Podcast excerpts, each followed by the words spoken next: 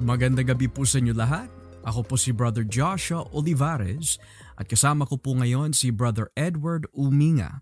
And we would like to welcome you po dito sa The Gospel Podcast. Isang podcast kung saan pinag-aaralan at pinag-uusapan ang mga bagay na teologikal na nakasentro sa magandang balita ng ating Panginoong Heso Kristo. Nais po namin na batiin po muli ang mga kapatiran po dito sa Christ-Centered Worship Church here in Winnipeg, Manitoba. And I believe uh, that this evening meron na special shout out na nais po namin na batiin sa aming mga kapatiran. And uh, yung shout out po na yan, binabati po namin si Brother Neil Hipolito. Kapatid na Neil, Kuya Neil, uh, good evening po sa inyo. At uh, yan na po ang shoutout po ninyo kaya hopefully tuwan-tuwa na po kayo niyan. Okay? At uh, gusto ko rin batiin ni Bayaw Next. sa pamagitan nitong shoutout. Next time bro, may may bayad na raw yun eh. may bayad na daw, Brother may, Neil. Pagkain, uh, pagkain. Kaya binabati na rin po namin ang mga lagi nakikinig ho dito sa podcast, sila Brother Joel Ampil, at pati na rin po yung mga ibang kapatiran that probably doesn't use Facebook, binabati po namin kayo. Okay? So, praise God and uh, let's get down to it, bayaw, eh, no?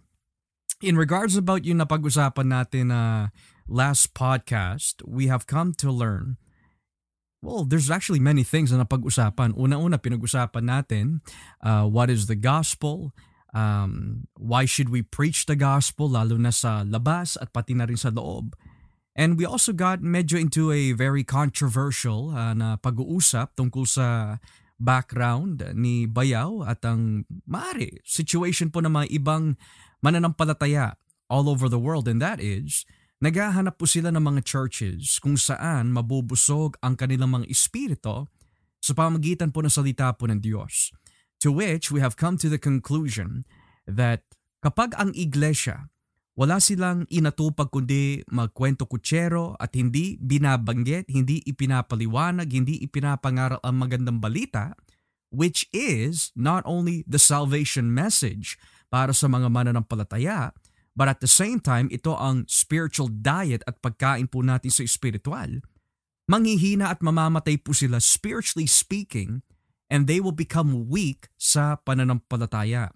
Dahil kung hindi natin ipapaliwanag ang magandang balita ng ating Panginoon Heso Kristo at sa kanyang ginawa sa krus ng Kalbaryo, well, magkakaroon po ng spiritual malnourishment ang iglesia. And uh, when you have a spiritual malnourished church, ano na lang ang ipapangaral natin. So ngayon, ang magiging paksa namin ni uh, Bayaw this evening is going to be, ano po ba ang dapat ipangaral sa mga tao upang sila'y maligtas at madala sa Panginoong Kristo. So yan ang magiging topic po natin. Uulitin ko po. Ano po ba ang inutos ng Diyos na dapat natin bilang iglesia ano yung mensahe na inuutos sa atin ng Panginoon na dapat ho natin ipalaganap, ipangaral sa lahat ng tao, mananampalataya man o hindi, upang mahikayat at madala sa Panginoon. So, Bayo, ano masasabi mo doon in regards about that question? Uh, well, Pastor, um, siguro as, as we've been talking about this the past couple of weeks na, syempre ang message talaga na um, kailangan ipa, ipa, ipahayag ay ang magandang balita. Um, we've mentioned na um, you know, Romans 1, ito ang kapangyarihan ng Diyos mm. para sa kaligtasan sa mga susampalataya kay Kristo. Mm. Whether it's the Jew or the Greeks. Right. So, yun, yun ang mensahe at, at yun ang binigay na talagang first importance mm. rin ni Pablo, nabanggit niya sa unang Korinto na For I determined to know nothing among you but Christ and Him crucified. Ito ang binigyan niyang um, um, uh, not just panahon pero really emphasis na ipahayag sa mga tao dahil ito yung talagang um, God constrained him with this message mm. na siyang mad- dating pariseyo na pumapatay pa ng mga Kristiyano. But as we know, nung na-encounter niya si Kristo, he wanted to preach uh, about Christ and uh, nothing else. Mm. So ito ito ang dapat na ipahayag uh, nating mga uh, bilang mga Kristiyano. So in other words, the gospel. So, kung natatandaan po natin mga kapatid, thank you Bayaw, Bayaw kung natatandaan ho natin ang mensahe na binibigay sa atin ng Panginoon, not as a suggestion, kundi bilang isang utos na dapat ipalaganap ng bawat mananampalataya ay hindi yung mensahe tungkol sa pag-iikapo. Hindi ang mensahe tungkol sa come to the front and get healed instantly kapag sila'y binuhusan ng anointing water. Hindi po yung mensahe ng be friendly sa iyong kapwa at konsintihin mo ang kanilang pagkakamali.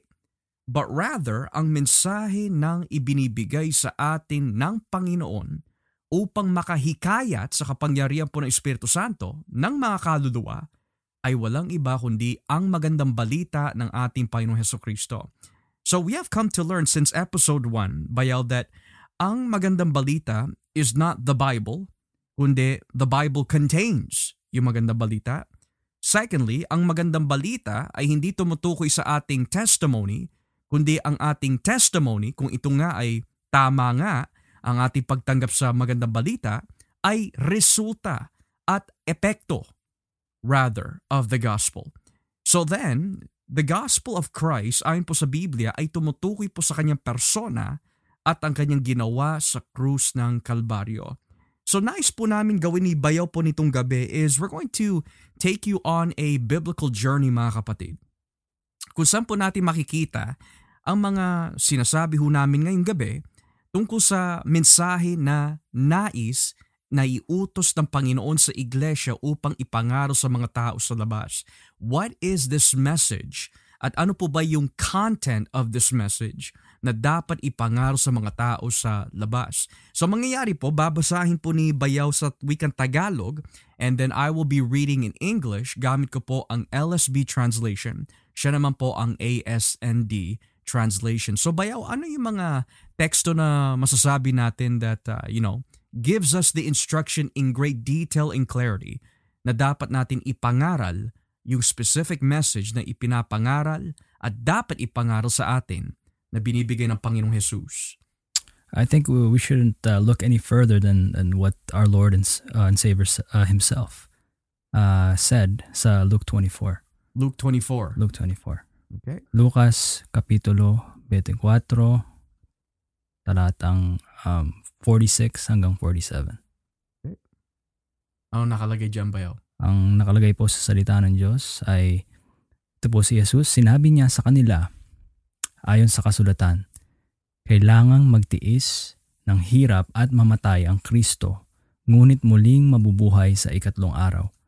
At dapat ipangaral sa buong mundo mula sa Jerusalem na sa pamamagitan niya ay patatawarin ng Diyos ang nagsisisi sa kanilang mga kasalanan.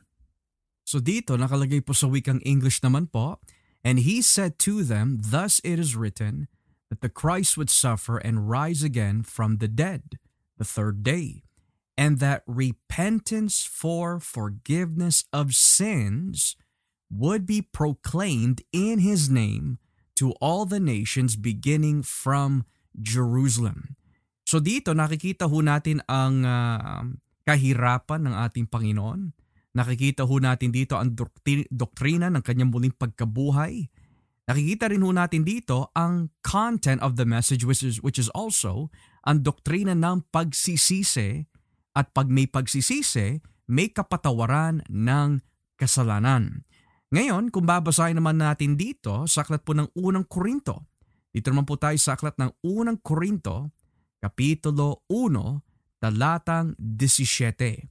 Unang Korinto, Kapitulo 1, talatang 17 hanggang 18. Ito po ang sinasabi ng salita po ng Diyos sa wikang Tagalog. Yep. Sapagkat hindi ako isinugo ni Kristo upang magbautismo kundi upang mangaral ng magandang balita at hindi ko ito ginagawa sa pamamagitan ng mahusay na pananalita at karunungan ng tao upang hindi mawalan ng kapangyarihan ang pagkamatay. ni Kristo. Ang mensahe ng pagkamatay ni Kristo sa krus ay kamangmangan para sa mga napapahamak, ngunit sa mga naliligtas, ito'y kapangyarihan ng Diyos. In verse 17, For Christ did not come or did not send me to baptize, but to proclaim the gospel, not in the wisdom of words, so that the cross of Christ will not be made empty. Talatan 18. For the word of the cross or the message of the cross is foolishness to those who are perishing, but to us who are being saved, it is the power of God. And then, paglipat po natin dito in chapter 2, talatang 1, dito po tayo sa chapter 2, talatang 1, ano po ang nakalagay hanggang sa talatang 2? Ito po ang sinasabi ng salita ng Diyos.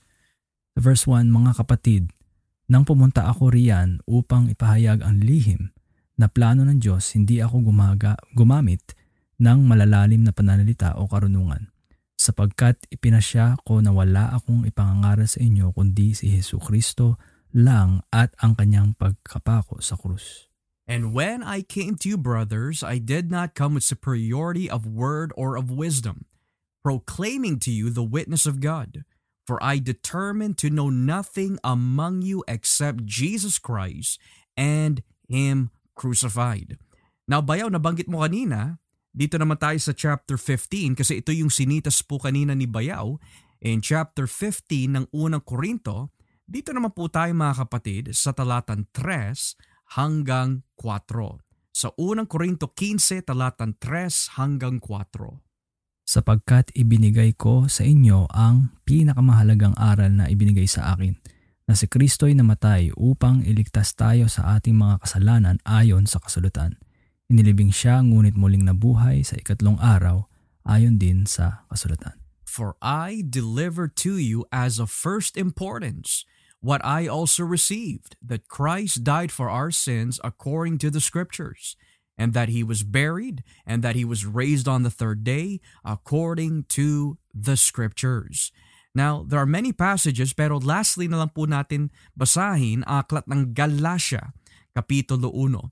Dito po tayo sa aklat ng Galatia, Kapitulo 1, talatang 8 hanggang 9. Galatians chapter 1, verse 8 hanggang 9. Sumpain nawa ng Diyos ang sino man kami o maging isang anghel galing sa langit na mangangaral sa inyo na magandang balita na iba kaysa sa pinangaral namin sa inyo. Sinabi na namin sa inyo noon at muli kong sasabihin, kung may mangangaral sa inyo na magandang balita, na iba kaysa sa tinanggap ninyo, sumpain siya ng Diyos. So kita ho natin dito mga kapatid, ang sinusumpa po ng Diyos according to verse 8 and 9, but even if we, referring to the apostles, or an angel, a supernatural spiritual being, from heaven should proclaim to you a gospel contrary to the gospel we have proclaimed to you, let him be accursed or anathema. As we have said before, so I say again now, if any man is proclaiming to you a gospel contrary to what you received, let him be accursed. So in summary, bayaw eh, no? base sa mga nabasa natin kanina, ano yung ipinapahiwatig talaga ng Biblia ayon sa mga teksto na ating tinalakay na dapat natin ipangaral that the Lord has prescribed under the inspiration of the Holy Spirit? Na nandito na ang kaligtasan mm. na ipanang, ipinangako nung paman sa nakda na, nakaagda na rin sa kasulatan na si Kristo ay naparito upang ipamuhay ang ating buhay uh, ang buhay na hindi natin kaya ipamuhay. Mm. Dahil in His perfection, His righteousness, all the way to the cross, siya ay namatay para akuin ang ating uh, kasalanan at siya ay naparusahan on our behalf. At yung pagkanyang pagkamatay at pagka um, uh, buhay on the third day, third day proves na tinanggap ang uh, kanyang handog mm. na willingly niya ibinigay ang kanyang buhay. Na kung sino man nasasapalan sa kanya would be forgiven and would be um, given ano eternal life. So you're saying bayaw eh, no? So yung mga pangangaral tungkol sa mga hindi mananampalataya, God wants you to be blessed. God wants you to reach your dreams. God wants you to reach your goal, your purpose in life. Hindi yon ang binibigay ng bagong tipan as the priority message sa mga makasalanan. But rather, nakikita natin mga kapatid that the main objective and content of the message na nais ipalaganap ng Espiritu Santo sa pamamagitan po ng iglesia ay walang iba kundi ang ating Panginoon Heso Kristo at ang kanyang pagkapako sa krus ng Kalbaryo. Now, bayaw nabasa natin dito kanina, dalawang beses binanggit ni Pablo sa aklat ng Galatia 1.8 hanggang 9, yung pinaka nakakatakot na salita sabi niya, ang sino man, anghel man o kami, ay mangangaral ng ibang ebanghelyo, sumpain siya nawa ng Diyos. Bakit ganito kasagrado ang magandang balita? I mean, kasi kung totoosin, ang pananaw ng, ng ibang tao is, ang magandang balita eh, mensahe lamang natin yan. Ang magandang balita ay patotoo lang natin yan. Ang magandang balita ay uh, Jesus died, Jesus rose again, etc. etc. It's just a basic simple message, nothing more. Bakit ganyan ang pananalita ni Pablo in regards to his view of the sacredness ng magandang balita? Bakit kaya?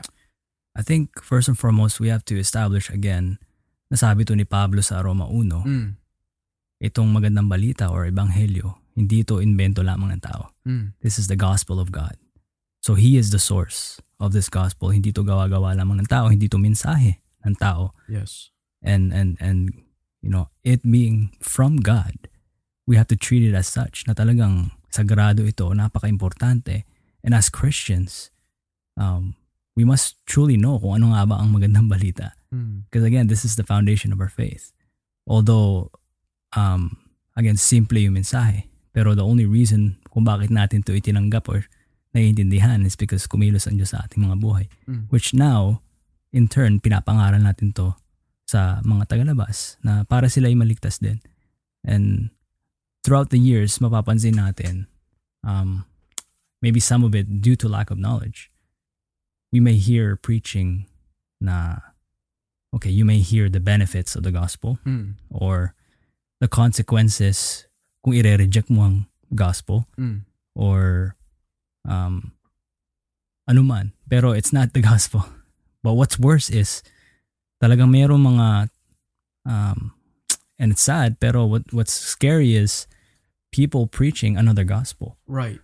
To which talagang nasa kanila ang sumpa ng Diyos. Mm. At kung sino mga nadadala ng mga maling ebanghelyo na to, unfortunately sila rin ay, ay um, nadadala sa kapahamakan. So you're saying, Bayaw, kahit ang isang mensahe na pinapangaral, may mga biblical content siya, at may mga, sabihin na natin, mga doktrina na makikita naman talaga sa Biblia, pero kung hindi ito tumutukoy specifically sa pagkamatay, pagkapako, muling pagkabuhay ng ating Panginoon upang tubusin ang ating mga kasalanan sa, sa sino man magsisisi at sasampalataya, it's still not the gospel. So, magbigay kami ng ilang halimbawa mga kapatid, no? And what we mean by this is simply this kahit na ipangaral ho namin, let's say for example, that ang Biblia ay salita ng Diyos, that is 100% correct. Yan po ay makikita talaga bilang isang doktrina na nakasaad po sa Biblia. Pero yung mensahe na ang Biblia ay salita ng Diyos is in itself not the gospel. Pwede po namin ituro na wag natin pabayaan ang ating pagtitipon bilang mga mananampalataya. Bagamat yan po ay isang utos mula po sa Diyos, nakasaad po yan sa Biblia, pero yung doktrina ng huwag nating pababayaan ang magandang bali o ang huwag uh, nating pababayaan ang ating pagtitipon pala is not in itself the gospel. O kahit nasabihin po namin that uh, Jesus rose again from the dead, pero hindi namin babanggitin ang kanyang pagkamatay at pagkapako sa krus. Hindi namin babanggitin na siya ang tagapagligtas ng buong mundo. Hindi namin babanggitin na siya ay Diyos na nakatawang tao at siyang isinugo ng Diyos upang tuparin ang kanyang kalooban, hindi pa rin yun sapat bilang mensahe na nakapagbibigay ng kaligtasan. So then, based on what we've been discussing mga kapatid, mapag Galatians man ho yan, mapaunang Korinto o Lucas, the point is, the objective content and message of the gospel is that ang tao po ay makasalanan. Kailangan po niya makarinig ng isang mensahe na sa tulong po ng Espiritu Santo makapagbibigay po sa kanya ng linaw sa kanyang puso't isipan na mabigyan po siya ng kaloob ng pagsisisi at pananampalataya upang sumampalatay kay Kristo at siya po ay mapatawad sa kanyang mga kasalanan at mabigyan ng buhay na walang hanggan. And this is the gospel of Christ. Jesus came, Jesus took on flesh, Jesus died on the cross, Jesus rose again from the dead, and Jesus ascended to the heavens to be at the right hand of the Father na kung sino man magsisisi at sasampalataya ay magkakaroon po ng buhay na walang hanggan. But we also have to understand na sa mga nakikinig lamang, hindi lang pwede yung makikinig ka lang, tatanggapin mo sa isip mo, pero hindi mo ibibigay ang buong buhay mo kay Kristo. Pag sinabi po ng Biblia, whosoever believes, bahagi po dito mga kapatid, ang pagtalikod sa kasalanan. Ang pagsuko ng buhay sa Diyos. Di ba nga sabi sa Roma 2 o Roma 12 talatan 2, Brethren, I urge you by the mercies of God na ialay natin ang ating mga sarili bilang mga banal na handog, buhay, at katanggap-tanggap bilang ang ating spiritual worship or ang ating tunay na pagsamba po sa Diyos. And be not conformed into this world, but be transformed in the renewing of our minds, that we may know what is that good and acceptable perfect will of God. So hindi lang naniniwala, may action na kasama. So ngayon bayaw, this is the question I want to ask, you know. I, I find this to be so crucial sa evangelism. Oftentimes, ang katuruan po ngayon sa loob ng church, and don't get us mistaken mga kapatid, we love the church. That's why we're doing this podcast. Hindi para maipakita na mas marunong ang iba o mas marunong kami, etc. etc. Basura lamang ang aming karunungan kung hindi namin ibibigay ang kapurihan po muli sa Panginoon. But nonetheless, most of the things that we tend to see in church evangelism is ganito. Magbibigay lang ng tubig sa mga tao na uuhaw, pero walang kasamang mensahe. Or magbibigay ng tracts, pero yung nilalaman ng tracts does not contain pagsisisi, does not contain the cross of Christ, kundi parang daily bread lang na read this and trust in God, pero walang pagsisisi, walang tungkol sa kasalanan, walang tungkol sa impyerno, paano matatakot ang mga tao na tumalikod sa kanilang kasalanan knowing that they're under the wrath of God? So now, when it comes to evangelism, there is something called the water bottle evangelism, nagbibigay ng water bottle, the, the track uh, evangelism na tracks lang siya, pero hindi yung kumpletong kahulugan ng ebanghelyo. Meron naman yung tinatawag na relational evangelism. And what we mean by relational is, kakaibiganin mo muna yung tao, kaya lang aantayin mo ng dalawa at tatlong taon bago, bago mo siya bahagian tungkol sa pagtalikod at pagsisisi sa kanyang mga kasalanan and then you insert the gospel. So then, what should we do ba when it comes to evangelism? Because ano ba talaga ang tinuturo ng Biblia of proper evangelism? Tama ba na maghintay muna tayo ng tatlong taon bago natin bahagian? Tama ba na let's build a relationship muna and wait 10 years bago bahagian? Anong talaga makikita natin sa Biblia and what can you say about this? Well, I don't think we should wait two or three years before we share. Mm. Again, the Bible says in Hebrews 9, mm. May nakatakdang panahon para sa isang tao mamatay at pagkatapos noon paghuhukom. Mm. So, knowing ang, ang, ang destination ng bawat kaluluwa na wala, na, wala kay Kristo, na hindi na kay Kristo, yes. then we should be urgent in, in sharing the gospel uh, mas lalo. Uh, at hindi din doon, alam natin ang ating pinanggalingan before tayo nailigtas. Mm. So bakit natin to ipagkakait or hindi natin i-share sa ibang tao? Na kung tunay na, na ligtas tayo, talagang kailangan marinig to ng ibang tao. Yes. Right? So, uh, when it comes naman sa, okay, pagbibigay ng tracks, again, may mga tracks na talagang solid. Yes, yeah. May mga tracks na pag, sa pagbibigay mo, may mga ibang tao, maybe uh, in a rush, nagmamadali talaga. Pero kung kumpleto naman yung track, pwedeng gamitin rin yun ng Panginoon exactly. para mabuksan ng tao. Mm. Now, when it comes to feeding the poor, giving a water bottle and whatnot, while it's good, while it's, you know, we're also commanded and, and definitely in the Bible na, na to give to the poor. Pero even ang mga hindi mananampalataya, they can do that. Exactly. Yeah. As a form of philanthropy or or um, a humanistic um, ty- type of thing na ginagawa ng tao. Mm. While that is nice, kailangan malaman ng mga tao the consequences of of being under the wrath of God dahil nga sila ay makasalanan. And this is where the good news comes in. Although malam, pagkatapos nilang malaman na makasalanan sila, ito naman ang ginawa ng Diyos para hindi sila mahulog sa impyerno. Mm. Yeah. So, so you're saying that kahit magbigay tayo ng pagkain, hindi pa rin yung sapat. So kahit na maging mabait tayo, hindi pa rin yung sapat. Kasi may mga may mga kapatid po tayo minsan, bayaw, you know, that um, this is the refer, referring to the universal body of Christ. Maari may mga kapatid tayo na nakikinig nitong gabi and um, maari they're using 1 Corinthians 9 where nakalagay doon sa mga nasa ilalim ng kautusan naging o namuhay ako sa ilalim ng kautusan. Sa mga Hudyo, naging Hudyo ako. Sa mga Hintil, na ako'y naging Hintil. Of course, that's not referring to yung gayahin natin yung maling gawain na ginagawa nila, but rather, to them, that simply just means and is limited only lang sa pagiging friendly.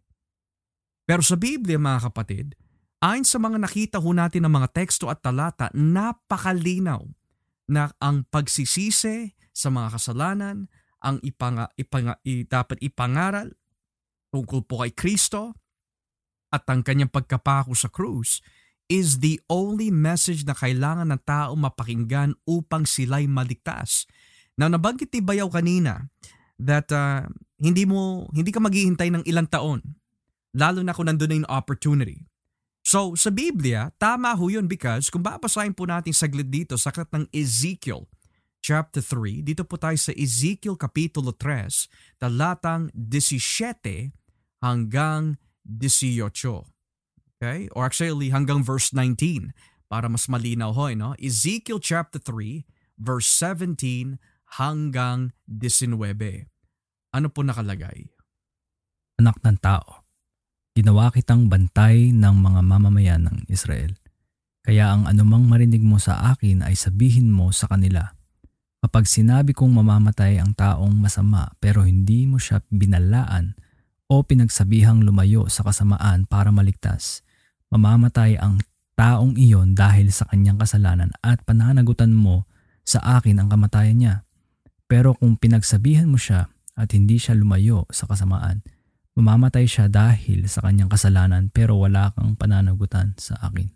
So, kitang-kita ho natin mga kapatid, kailangan, ayon sa aklat po ng Ezekiel, kailangan sabihin po natin agad. And by agad, it doesn't mean na you're not gonna say hi. It's not like you're not going to introduce yourself, but rather pag sinabi agad, when the opportunity is there, sabihin mo na. Kailangan talaga sabihin ho yun. Bakit ho?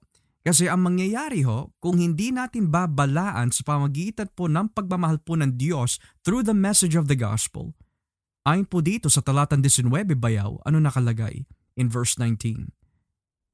Nakalagay po dito, pero kung pinagsabihan mo siya at hindi siya lumayo sa kasamaan, mamamatay siya dahil sa kanyang kasalanan pero wala kang pananagutan sa akin. So ang ibig sabihin nito, wala tayong pananagutan kung sasabihan natin. Pero ano mangyayari bayaw kung hindi natin sasabihan? For example, yung philosophy in evangelism. Be relational muna, wait a year, and then bahagian mo ng salita ng Diyos. Be relational muna, wait a few months, dalin mo sa church, and then bahagian mo. What would happen kung mamamatay yung tao na yon? What's going to happen mga kapatid sa mga nakikinig po ngayon? Do you have two months? Do you have a year? Nakakasiguro po ba tayo na yung mga taong eh, hinahabol ho natin? Or nagiging prospect po sa ating mata na bahagian po eh magtatagal ang kanilang buhay sa ganong klaseng period of time? What can you say about that type of philosophy, Bayaw? About waiting this long? And parang there, there's some form of arrogance there in a sense na parang I'm going to do this method kasi nakakasiguro ko yung tong taong na to is going to live that long for my plan to work. What can you say about that? As you said, Pastor, medyo arrogante yung dating. As if pinangunahan natin ang, ang paraan ng Diyos. Mm. First and foremost, nilagay na yan taong yan sa buhay mo for you to encounter, for you, or even deeper, maging parte siya ng buhay mo. Tapos alam mo kung ang kahihitnan niya, kung hindi siya sasampalataya kay Kristo, bakit tayo mag-iintay ng ganong katagal? Mm. Kung tunay nga nagmamahal tayo, nagmamalasakit tayo sa mga tao, sa mga um, naliligaw. Right? So, hindi hindi siya maging magandang practice. Uh, hindi hindi ito kalugod-lugod sa Panginoon. At at uh, it shows a form as well na parang naduduwag tayo eh. Mm. And and kung tunay na um, pinangasiwaan tayo ng ng banal na espiritu, at tunay na tumanggap tayo sa itong radikal na na magandang balita na ito na kailangan ipangaral sa sa sa lahat ng tao. Hindi tayo mag-iintay eh. Kasi mm. hindi natin hawak ang buhay. Hindi rin nila hawak ang buhay nila kung kailan sila pwedeng kunin ng Panginoon. You know, one of the things that you mentioned there, hindi natin hawak ang kanilang buhay at hindi nila hawak din ang kanilang buhay. So then, base sa mga, mga nababasa natin sa Biblia, we have the Apostle Paul in to the letters to the Corinthians. He went on to say, We persuade men with the fear and terror of the Lord. Bakit ho mga kapatid? Dahil po sa sinitas po ni Bayaw kanina sa Hebreo 9.27, itinakda sa tao na mamatay once at pagkatapos, paghuhukom na. Dito sa Ezekiel 3, nabasa po natin kanina, kung hindi natin pagsasabihan ang mga tao o babalaan sila of the wrath that they are under in at yung parusa ng Diyos na darating sa kabilang buhay na walang hangganan, tayo ho ang mananagot po doon. Now here is something I want to ask you, Bayawin, because we are theologically leaning, if not bent, towards Reformed theology. Okay? Now, syempre, pag sinabi po Reformed theology, it is it's not a religion, mga kapatid. Reformed theology is a theological, um, we could say, doctrine, perspective na talagang we can see in the Bible But the most simplest way to define Reformed theology is bumabalik tayo sa katuruan ng Biblia. That's all that it is. Bumabalik tayo sa katuruan ng Biblia. At bahagi po dito sa Reformed theology ay yung malakas po natin na pinaninindigan tungkol po sa sovereignty ng Diyos. Now, here's the dangerous part, Bayawin. No? Bilang mga Reformed theologians per se, tama ba na sabihin natin that hindi ko siya nabahagian pero oh well, ang Diyos na bala. O hindi ko na kailangan pa humayo kasi ang Diyos na bala. Hindi na ako kailangan mag-aral ng Biblia. Hindi ko na kailangan pa na magpagod o mag-aral o umiyak sa Panginoon with a broken and burdened heart for souls kasi at the end of the day, God is in control of everything. What can you say about that? Um, hindi yun, hindi yun Reformed theology and for sure hindi biblical. Mm. First and foremost, we live to glorify and to enjoy God with our lives. And we're commanded to proclaim the gospel among the nations and make disciples. So, kung ito iutos ng Diyos, then kung Krisyano tayo, then we must do it. Mm. We must obey. At uh, again, it, it goes back to um, sa, sa tunay na um, born again experience na, na, na na, na nakamit mo through through the power of God at na na-experience mo to kung ikaw ay tunay na nakakilala sa Diyos nakita mo na kung gaano ka makasalanan mm. and it's only by the grace and the mercy of God na ikaw ay naligtas then it's, it is not loving. It is not Christ-like to withhold or to deprive others from hearing this wonderful message which but, is the gospel. but, but let me inter interject muna. Pero naniniwala naman tayo sa sovereignty ng Diyos. So ano yung mali doon? I mean, we believe naman in God's sovereignty. So why is my statement wrong, if ever? Mali pa rin dahil in the end of the day, wala, wala tayong roll call or listahan ng mga pangalan na itinalaga, itinalaga ng Diyos noon pa man para makakamit ng kaligtasan through the preaching of the gospel to which tayo gagamitin na instrumento ng Diyos para makarinig. Sabi sa Roma uh, Kapitulo 10, faith comes from hearing and hearing of the word of Christ. Paano maniniwala? Paano makakarinig ang mga tao kung walang magbabahagi? Mm. So that's where evangelism comes in, where we are used by God as um, heralds, as mga uh, uh, messenger mm. ng, ng kanyang uh, mensahe or balita, ang magandang balita. So, thank you for that, Bayaw. Narinig niyo po yun mga kapatid. yung ganitong klaseng pananaw that Bayal rebutted earlier, as I played the devil's advocate, is simply known as hyper-Calvinism. Pag sinabi po hyper-Calvinism, it is another way of saying, naniniwala kami sa sovereignty ng Diyos, pero hindi na namin kailangan magbabad pa sa panalangin, hindi na namin kailangan pa na mag-aral ng Biblia, kasi hindi na namin kailangan pa mag-evangelize. Why? Kasi bilang mga hyper-Calvinists, this is what they would hold to, God is sovereign. Now, ayon nga sa sinabi ni Bayao, there's something biblically wrong about that kasi unang-una, bagamat the sovereignty of God ay nakasaad po sa Biblia, it does not give us the right na gamitin po yung sovereignty of God bilang lisensya upang maging tamad sa pagpapalaganap ng salita po ng Diyos. And the reason why, one might ask, well, bakit natin kailangan pa na magbahagi ng maganda balita if God is in control? It's quite simple. Utos yan ng Diyos eh. Tayo mga nilalang lamang, kailangan nating sundin ang inuutos ng ating manlilikha. Siyang may likha ho sa atin eh. Hindi natin pwede sabihin po kay Yahweh, bakit ganito, bakit ganyan, bakit ganito, bakit ganyan. Eh, di ba nga sabi sa aklat ng Roman 9, sino tayo para makapagreklamo po sa Diyos? So number one, yan po ay utos ng Panginoon. Pangalawa, any person that does not have a burden for souls, kaduda-duda kung talaga transform itong tao na ito. Kasi nga, bakit po kaduda-duda? Unang-una, kung nauunawaan po talaga natin ang magandang balita, talagang magpoporsige ho tayo mga kapatid na ipamalita, ipamahagi, ipalaganap ang mensahe po ni Kristo. Dahil kung tayo po ay nakaranas ng kaligtasan, nais din po natin ang ibang tao na minamahal din po natin sa buhay, kahit anong lahi pa yan, na makarinig din ng magandang balita. So then, in short, nakikita ho natin the importance kung bakit natin kailangan ipangaral ang magandang balita. So now let's get to the transitionary question which is, let's say for example, nasa atin na magandang balita bayaw. Kumahayo tayo. Or you're going outside, or may binabahagi ang kasalob ng bahay, or may kausa ka, wherever. Tapos, sinabi mo ang buong contents of the gospel. Tumanggap, praise God, tumanggap yung mga nabahagian natin. Gayunpaman, pagbalik natin sa church, or pag may nagtanong sa atin, o sino yung kasama mo na yan?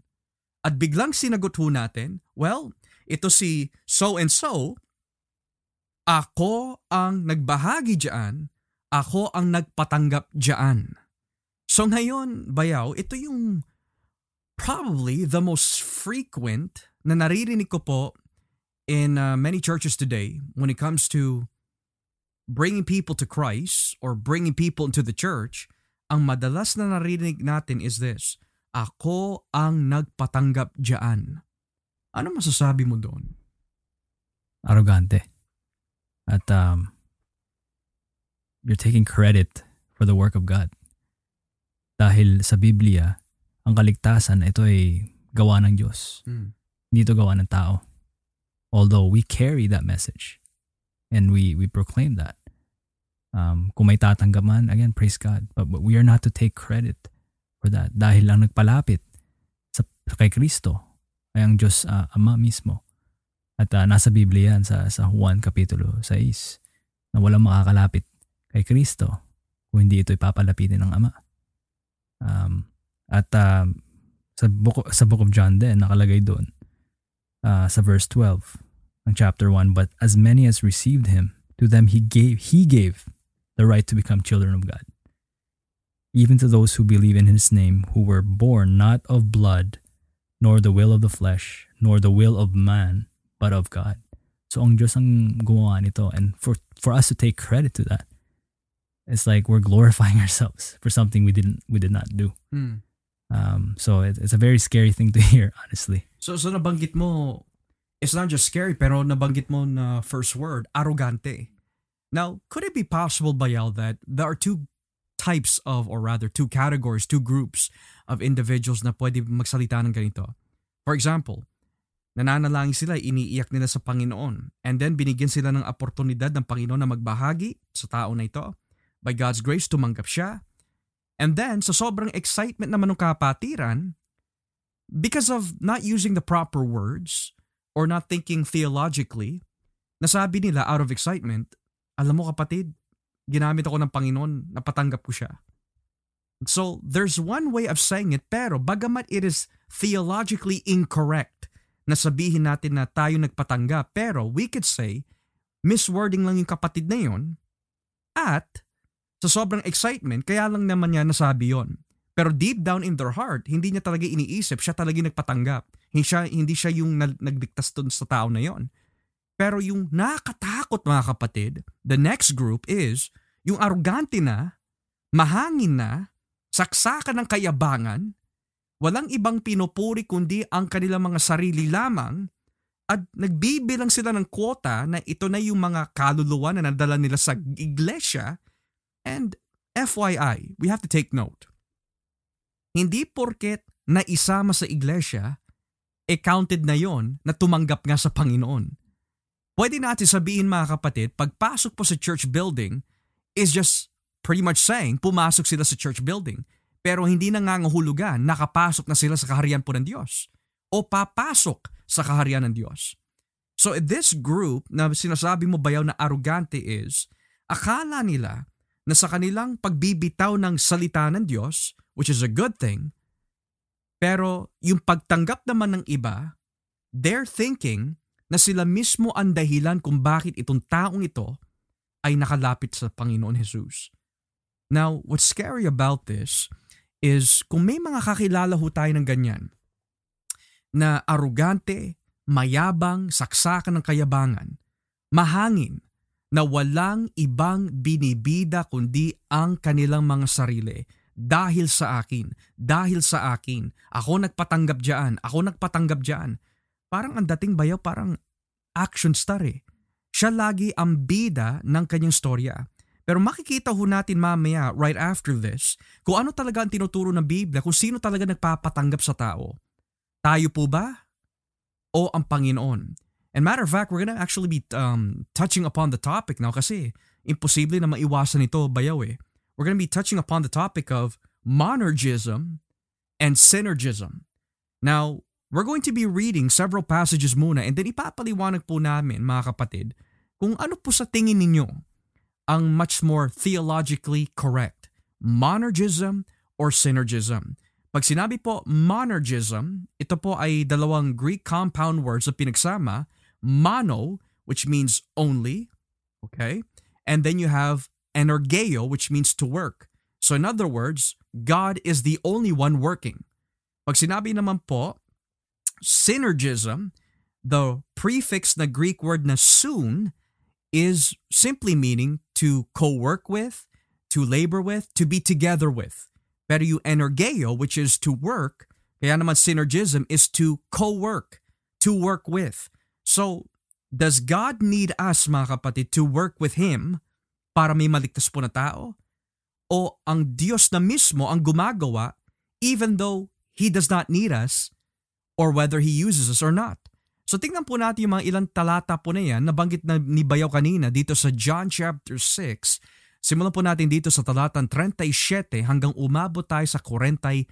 Let's do an exposition of John 6 verse 37 hanggang 45. Ano nakalagay dyan, Bayaw?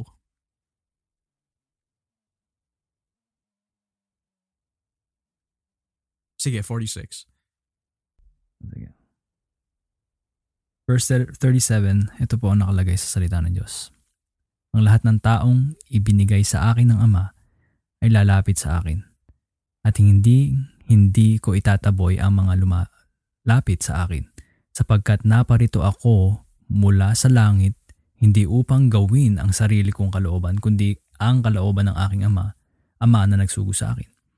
At ito ang kalooban na nagsugo sa akin, na huwag kong pabayaang mawala ang kahit isa sa mga ibinigay niya sa akin sa halip ay bubuhayin ko silang muli sa huling araw, sapagkat kalooban ng aking ama na ang lahat ng kumikilala at sumasapalataya sa anak ay magkakaroon ng buhay na walang hanggan at bubuhayin ko silang muli sa huling araw.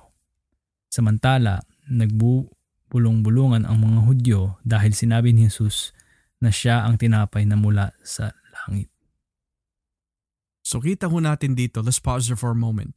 Mula sa talatang 37 hanggang 40, sino ang nagbibigay bayaw sa mga uh, rather, sino ang nagpapalapit? Sino nagpapatanggap is the question. Ayon sa nakikita mo from verse 37 to 40. Ang Diyos, ang Diyos Ama ang nagpapalapit kay Kristo. Mm. Para sumampalataya sila kay Kristo. Hindi ang tao ang nag-decide on their own or ang pangaral ng isang tao ang nag-cause for someone na lumapit sa Diyos. So wala tong kinalaman sa husay ng pangangaral. Na. Wala tong kinalaman sa being friendly. Wala ito kinalaman sa kung gaano ka charismatic sa iyong approach.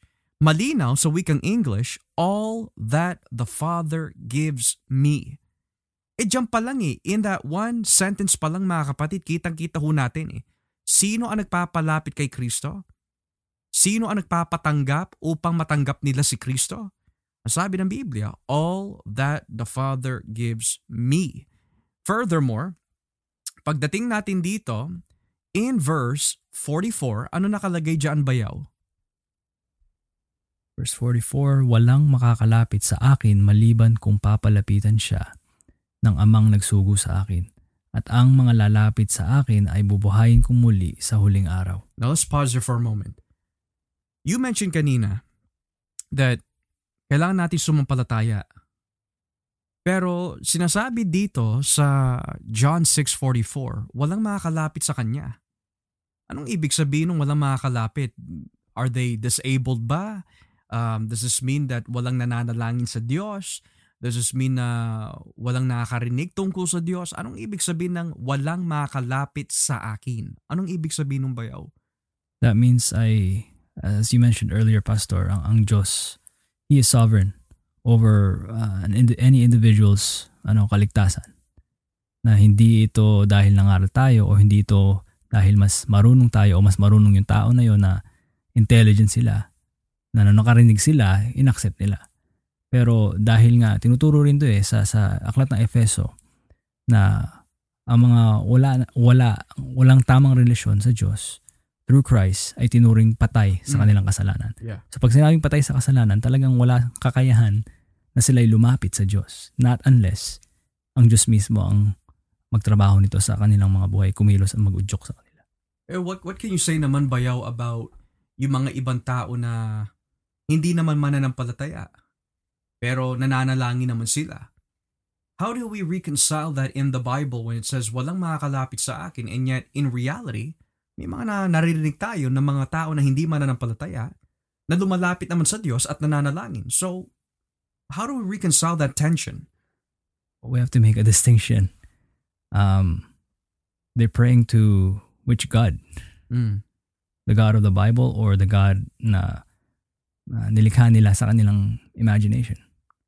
Or they may believe in, in this Jesus as they've heard it, uh, pero not the Jesus of, of the Bible. Mm. Na kung wala silang tamang relasyon with Christ, that the, the real Jesus, the biblical Jesus, ito ay hindi hindi tinatanggap ng ng Panginoon bilang tunay na panalangin. So, number one, nabanggit mo, which Jesus ang ina-approach nila. Another thing that we have to also understand is the fact that, adding on to what Bayaw said, pag sinabi po ng Biblia, walang makakalapit sa akin, usually, ang mga tao sa labas, pag sila'y lumalapit quote-unquote kay Jesus, it's not because nais nila tanggapin siya bilang tagapagligtas.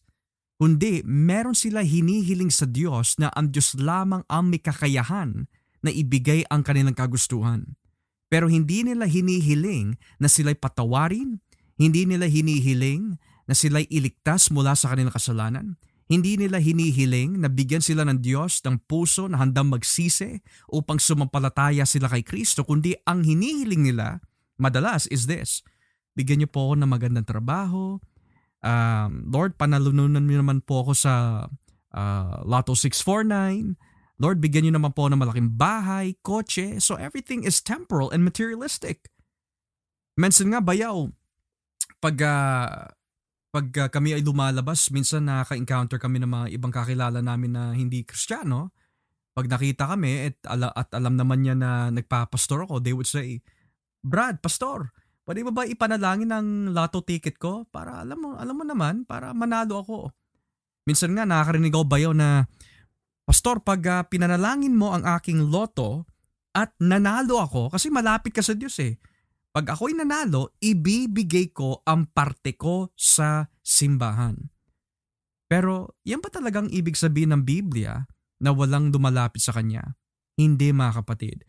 And furthermore, hindi sasagutin ng Diyos yung ganong klaseng panalangin dahil sabi po sa Aklat ng Santiago, may mga panalangin na hindi sinasagot ng Diyos dahil yung panalangin po nila hindi angkop sa kanyang kalooban kundi angkop lamang sa kanilang mga masasamang nais. Sa laman, you do not receive because you ask amiss according to your flesh. Now, going back to this, dahil sinasabi ng Biblia Walang makakalapit sa akin contextually which means walang kakayanan tao na magsisi, sumampalataya sapagkat hindi nila ninanais ang kabanalan ng Diyos. The Bible says here, no one can come to me unless. So there's a conditional bayaw. So ano yung condition na yan na tinutukoy ng Biblia? Kasi ginamit yung word na unless. So When the Bible says walang makakalapit sa kanya, this is what R.C. Sproul would call the universal negative, which means walang talagang makakalapit sa kanya. There's a difference between the word may and can. Ayon kay R.C. Sproul, sabi po niya in one of his teachings noon-noon pa, that when we ask our teacher in regards about going to the washroom, we tend to say, may I go to the washroom? Or minsan, can I go to the washroom? Pag sinabi po yung salitang can I, tumutukoy yun sa abilidad. Pero yung tama is may I. May abilidad ka pero you're asking permission if you can. Now, ang ginamit po dito ng salita is that no one may come to me, kundi no one can come to me. So kung ang tao po ayon kay Bayaw ay patay na po sa kanyang kasalanan which means wala siyang kakayahan dahil hindi nga sumasa kanyang banal na espiritu, the question now is paano siya makakalapit? So Bayaw, could you explain the importance of that word unless? Ano yung kahulugan ng unless na yan? At kanino yan tumutukoy? Yung unless, as you mentioned earlier, is is the condition na na lalapit lang isang tao kay Kristo kung itong nga ang sinaba, binabanggit na statement ay totoo which is sila ay papalipitan ng Ama kay Kristo. Mm. So ito ay gawa ng Diyos, ito hindi ito gawa ng tao dahil walang kakayanan, as we mentioned earlier, walang kakayanan ng isang taong patay sa kasalanan na lumapit kay Kristo at sumampalataya. Mm. So we see here, from verse 37 to 44 mga kapatid, puro ako magpapalapit. Ako ang magbibigay sa kanila kay Kristo. Sabi dito, when it comes to man, ito yung kondisyon ng man. Walang makakalapit sa akin. Hanggang dun lang tayo. In other words, wala tayong kakayahan apart from God. That is why it is a monergistic work. Nang ibig sabihin, it is God alone ang nagpapalapit. It is God alone ang nagpapatanggap sa tao. Now, sabihin natin, bayaw, well, Brother Josh, Brother Edward, that's only in the book of John. Are there any passages in the Gospels na nagsasabi na ang Diyos ang nagpapakilala sa mga makasalanan kay Kristo at si Kristo ang nagpapakilala sa mga makasalanan sa Diyos Ama. May mababasa ba tayo?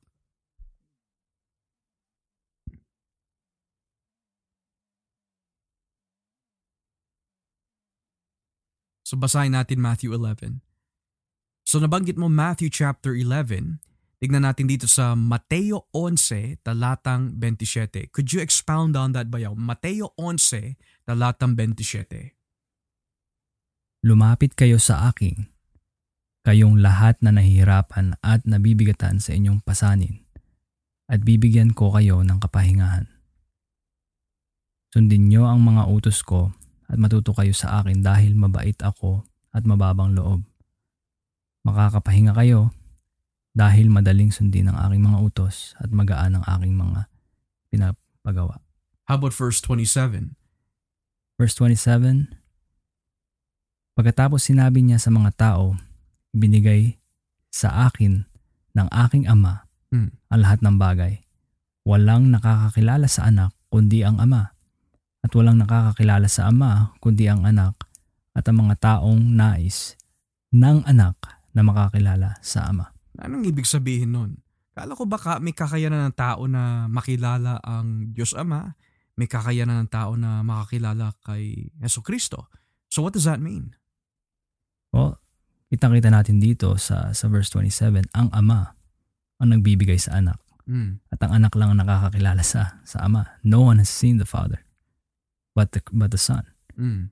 Um, at makikita rin natin later in that verse, ang anak ang nangnanais na makakilala sa Ama Mm. para makakilala sa Diyos Mm. ang mga tao. So kalooban to at ang pagnanais ay ang, at ang desisyon ay nasa nasa Panginoon, hindi hindi sa tao. So siya ang nagde-decide kung talagang um, maliligtas ang isang tao, hindi ito ay dahil uh, tumanggap from our from their own conscience or intelligence or dahil nangaral tayo sa ibang tao, kundi ito talaga ay the work of God. So you're saying, Bayaw, mali pala, mali pala ito. Pwede natin tanggapin that um, the gospel is God's message. Pwede natin tanggapin that salvation is all of God. Pero, hindi natin pwede sabihin that uh, tayo bilang mga instrumento ng Diyos ang nagpatanggap sa mga ito? Is that what you're saying? Why is that? Like, I mean, nangaral naman tayo nanalangin naman tayo, nag-prayer and fasting naman tayo, iniyak naman natin sa Panginoon. Bakit hindi ko pwede akuhin na ako ang nagpatanggap sa taong iyan? Ako yung nagbigay ng effort eh. Bakit ganon? Dahil ginamit lang tayo ng Diyos eh. Mm. Wala tayong kapangyarihan. Hindi ito, um, hindi ito ang, um, kumbaga, kaya nating gawin bilang mga makasalanan or, or limited na mga, na mga creatures, na mga tao lamang. Dahil tayo, bago pa tayo nakakilala sa Diyos, hindi naman tayo nahikayat lang ng lamang ng tao. Hindi naman tayo, tayo lang ang nagdesisyon Mm. na tumanggap at uh, sumampalataya kay Kristo. Ngunit tayo, tayo nakarinig because uh, may ginamit na tao, we can Mm. say, tayo tumanggap at tayo'y uh, sumampalataya kay Kristo dahil sa sa awa at uh, sa biyaya ng Diyos lamang. So talagang everything is by grace. Now, it's interesting kasi, mari may tumutol at sabihin nila, hindi ako sumasangayon sa inyo, Brother Edward or Brother Bayaw and Brother Josh. Saan natin mababasa sa Biblia yung mga pinagsasabi ninyo na talagang ginamit lamang tayo, hindi natin pwede akuhin na tayo nagpatanggap? Well, basahin natin dito saglit sa unang Korinto 3, talatang 5. 1 Corinthians 3, verse 5. Now, babasahin ko po sa wikang Tagalog and uh, si Bayaw naman, he will give the explanation and exposition of this text. Sa unang Korinto 3 talatang 5 hanggang talatang 7, ito sinasabi, Bakit? Sino ba si Apolos? At sino nga ba naman ako si Pablo? Kami ay mga lingkod lamang ng Diyos na ginamit niya upang sumampalataya kayo. At ang bawat isa sa amin ay gumagawa lamang ng gawaing ibinigay sa amin ng Panginoon. Ako ang nagtanim at si Apollos ang nagdilig, ngunit ang Diyos ang siyang nagpatubo. Hindi ang nagtanim at ang nagdilig ang mahalaga, kundi ang Diyos na siyang nagpapatubo nito. Now, Bayaw, what does that mean? I mean, as, as the Apostle Paul says it here, sino nga ba si Apollo? Sino nga ba siya as Pablo? Mm. Ngunit someone na ginamit lamang ng Diyos upang makakilala ang mga sumampalataya kay Kristo. Na ang Diyos rin ang nagbigay ng oportunidad Mm. na itong mga tao na to ay makarinig ng kanilang mga mensahe na binigay sa kanya ng ating Panginoon. Pero makikita natin kung may Apollos man na nag, nagdilig, may Pablo na nag, nag, ah, Nagtanim. nagtanim, Mm. Makikita natin ang Diyos. He is the one that causes the growth.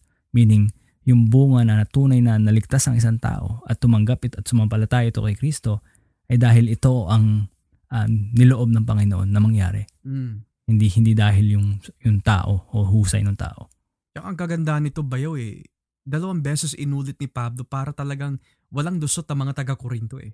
Biro mo, dalawang tao ang binanggit niya. Unang-una, ang kanyang sarili. Sino po ba si Pablo mga kapatid? Siya po ay isang apostol ng Panginoong Jesus.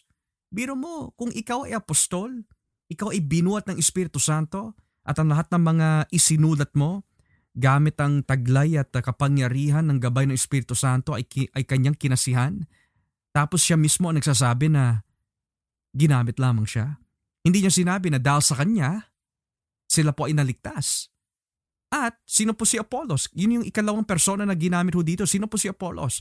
According to the book of Acts, si Apollos po is a man who is mighty in the scriptures.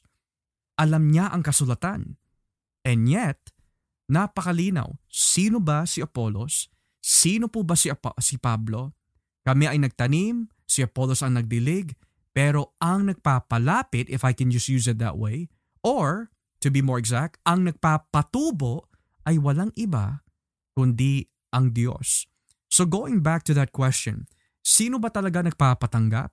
According to the two theological categories, ito po ba ay monergistic or ito po ba ay synergistic? And I think what people tend to mistaken bayaw is this eh. Well, kung sasabihin mo monergistic, then wala na kalayaan ng tao. So puro robot na lang tayo. So when I said na Lord, uh, I'm, I'm really sorry for my sins at uh, nagsisisi po ako, hindi talaga totoo yon. I'm just a robot. Pero what can you say about that? Kasi in Reformed theology, tinuturo pa talaga ng Reformed theology na walang kalayaan ng tao na tanggapin ng Panginoon? I think there's been a misconception na oh, mga reform daw. You reform reform folks, ano, hindi kayo naniniwala sa free will. Mm. But again, we have to um, define biblically what free will is. Right.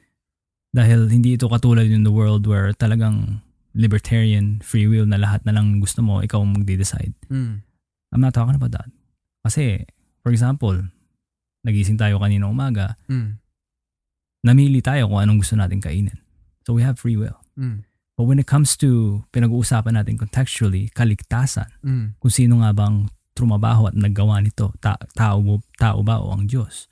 O nag-cooperate ba ang tao? Kailangan ba tayo ng Diyos upang mailigtas tayo? Mm.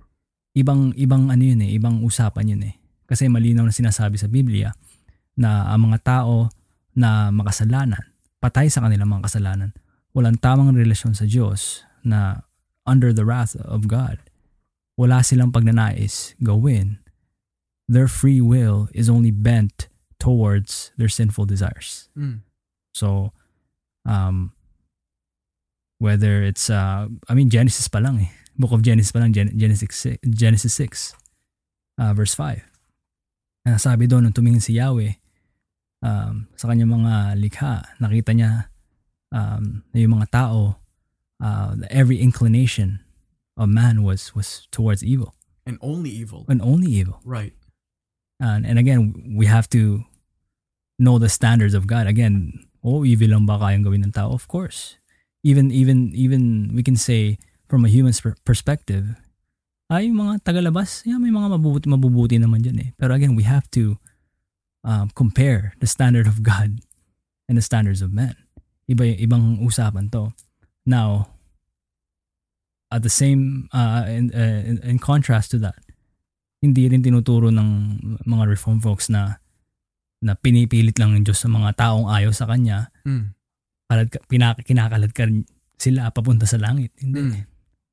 But rather, um, ito yung sinasabi na, na born again experience na pinapaltan ng ating Diyos ang pusong bato, Mm. pusong patay sa kasalanan, ng pusong buhay that is now able to respond by faith.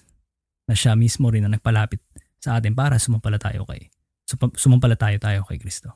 So, in short, Baya, what you're really saying is, may kalayaan ng tao, for example, pwede sila kumain, pwede sila uminom. Um, we make choices every day. Kalayaan yun eh. Pero yung kalayaan na hindi itinuturo ng Biblia ay yung kalayaan na ang lahat ng tao mapa hindi mananampalataya o mananampalataya ay pwede dumapit kay Kristo unconditionally apart from the grace of God.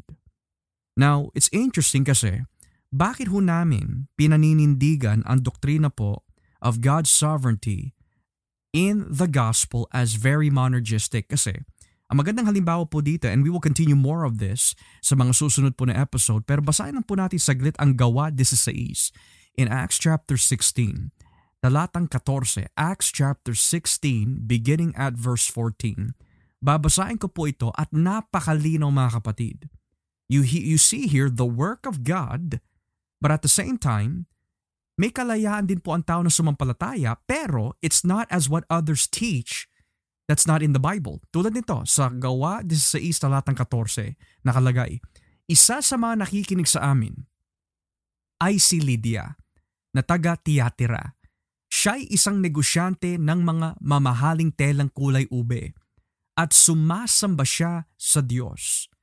Binuksan ng Panginoon ang kanyang puso para tanggapin ang mga sinasabi ni Pablo.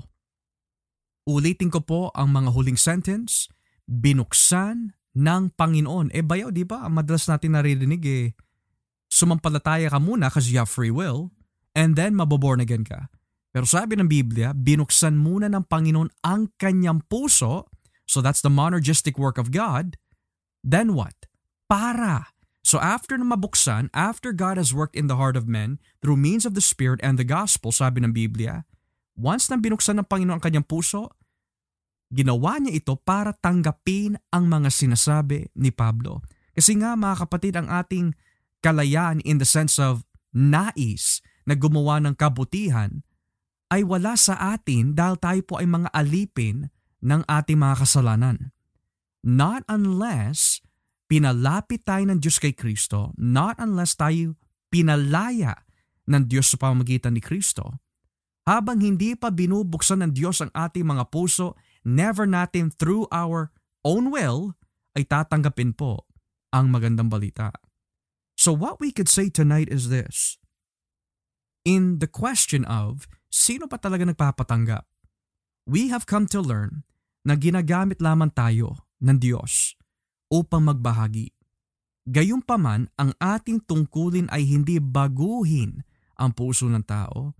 Hindi maborn again ang tao sa pamagitan po na ating kakayahan, kundi sugo lang tayo. Instrumento lang tayo. Mga bibig lamang po tayo ng Diyos. Sabi nga ni Pablo, hindi ako gumamit ng mga matatamis na pananalita upang kayo mahikayat, kundi ako'y dumipende sa kapangyarihan ng Espiritu Santo upang ang iyong pananampalataya ay hindi maitoon sa husay ng pananalita, kundi sa kapangyarihan ng banal na Espiritu. So yung sabihin natin, ako'y nagpatanggap sa tao na yan, kung talagang sincere ho tayo, pwede ho natin sabihin, sa biyaya ng Diyos, tayo ang ginamit. Pero even then, mag-iingat din tayo. Kasi minsan, na kahit nasabihin natin na ako yung ginamit ni Lord eh. Ang puso minsan ba yung madaya eh. Pwede natin ipagmalaki din yon. Mas maigi na lang na kung may magtanong paano ka napunta dito at sila mismo ang nagpatotoo at hindi ikaw, napakaganda tignan yon. Kasi ayon po sa Kawikaan 27.1 hanggang 2, hayaan mo iba ang magpuri sa iyo. Hindi mo pinupuri ang sarili mo gamit ang iyong sariling labi. In other words, let all the praise be given to God and don't direct your praise towards yourself. So, one of the things that we can learn tonight is this. Kung ang ebanghelyo ay gawa ng Diyos, pati na rin sa pagtanggap ng tao kay Kristo, gawa din ng Diyos yan. It's monergistic. Kasi, I want to leave this off with you, Bayaw? Ikaw na magtapos nito. Ano ba mas maganda sa tingin mo? Who gives the more the most glory? Si, sino sa dalawang kampo na ito ang nagbibigay ng most glory sa Panginoon? Yung 99% gawa ng Diyos, pero He needed that 1% sa akin para maligtas yung tao na yon. Or, 100% gawa talaga ng Diyos. Ano sa tingin mo? Well, we can we can say uh, the latter definitely exalts God even further. Na talagang We exalt His sovereignty, kanyang kapangyarihan. Talagang siya nalululhati, I would say more with with the monergistic um, na pangangaral. Dahil all glory belongs to God. Mm. Wala tayong ipagmamalaki. Dahil tayo mismo, kung hindi kumilos ang Diyos sa ating mga buhay, hindi tayo, never tayo tatanggap. Never tayo tatanggap at, at sa, sa magandang balita at never tayo sasambalataya sa, sa Kanya mm. bilang uh, ating tagapagligtas bilang ating Panginoon At uh, eh, yun lang masasabi ko, all glory belongs to God. Even till this day, yung mga tunay na ligtas, um, I, I still ask God this every day, Panginoon, bakit ako, napakasama ako? But in, in turn, I thank Him. Like, Lord, salamat, salamat. It's all because of you. It's all because of you. At um, that really what that that's what drives us to live for God. Dahil it is all by the mercies and grace of God kung bakit tayo naligtas. Ano ba naman yung ibigay natin ng buhay natin para mas marami pa ang makalik, makarinig at makatanda, makatanggap at uh, possibly maligtas mm. through the preaching of the gospel. Pero all credit and all glory belongs to God. Thank you for that, Bayaw. And mga kapatid, always remember this. Bakit namin talaga pinaglalaban that the gospel yung mga taong lumalapit kay Kristo at sumasampalataya, nagsisisi at talagang binabago is really all the work of God. Wala tayong kinalaman doon. It's all God's work. Biro mo sa dumatipan in the book of Jonah, chapter 2 verse 9. Sa Jonah 2 verse 9 nakalagay po dito, Salvation belongs to Yahweh.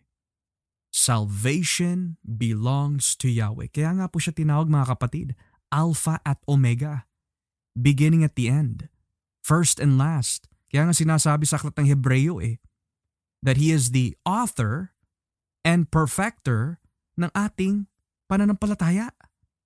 Pero paano siya magiging first and last, beginning and end, author and perfecter of our faith, kung may 1% tayo na ginagawa doon? So pag sinabi salvation belongs to the Lord, may dalawang ano lang yan eh. It's either sinungaling ang Diyos or totoo yung sinasabi ng Diyos at sinungaling tayo. Pero malino na sinasabi sa Aklat ng Roma, Let God be true and every man be found a liar. Kaya nawa po sa gabi po na ito mga kapatid, meron po tayo natutunan at kayo po ay lumakas. At uh, we also pray na sa pamagitan po nitong podcast, kayo po ay lumalago sa karunungan at uh, kaalaman po ng salita po ng Diyos sapagkat kayo po ang aming kagalakan mga kapatid. Kayo po ang nagpapalakas sa amin kayo po ang aming inspirasyon sa tulong po ng Espiritu Santo na gawin po yung mga bagay po nito na angkop po sa Biblia at nakasentro po sa magandang balita na ating Panginoon Kristo that by articulating what the gospel is, this is the foundation of the church. This is the medicine and solution for the entire world. Kailangan natin maunawaan maigi kung ano po ang magandang balita. This is God's work from start to finish. Siya nagpapatanggap, siya nagpapalapit, siya ang nagliligtas. Ako po si Brother Joshua Olivares. Kasama ko po si Brother Edward Uminga. Nawa po sa susunod po na podcast na doon din po kayo. Handang makinig, handang matuto, at handang tanggapin at gamitin ang ibinibigay sa atin ng salita po ng Diyos sa pamagitan po ng banal na Espiritu. At huwag na huwag po nating kakalimutan na si Yesu Kristo ay Diyos. God bless you and see you next time on the Gospel Podcast.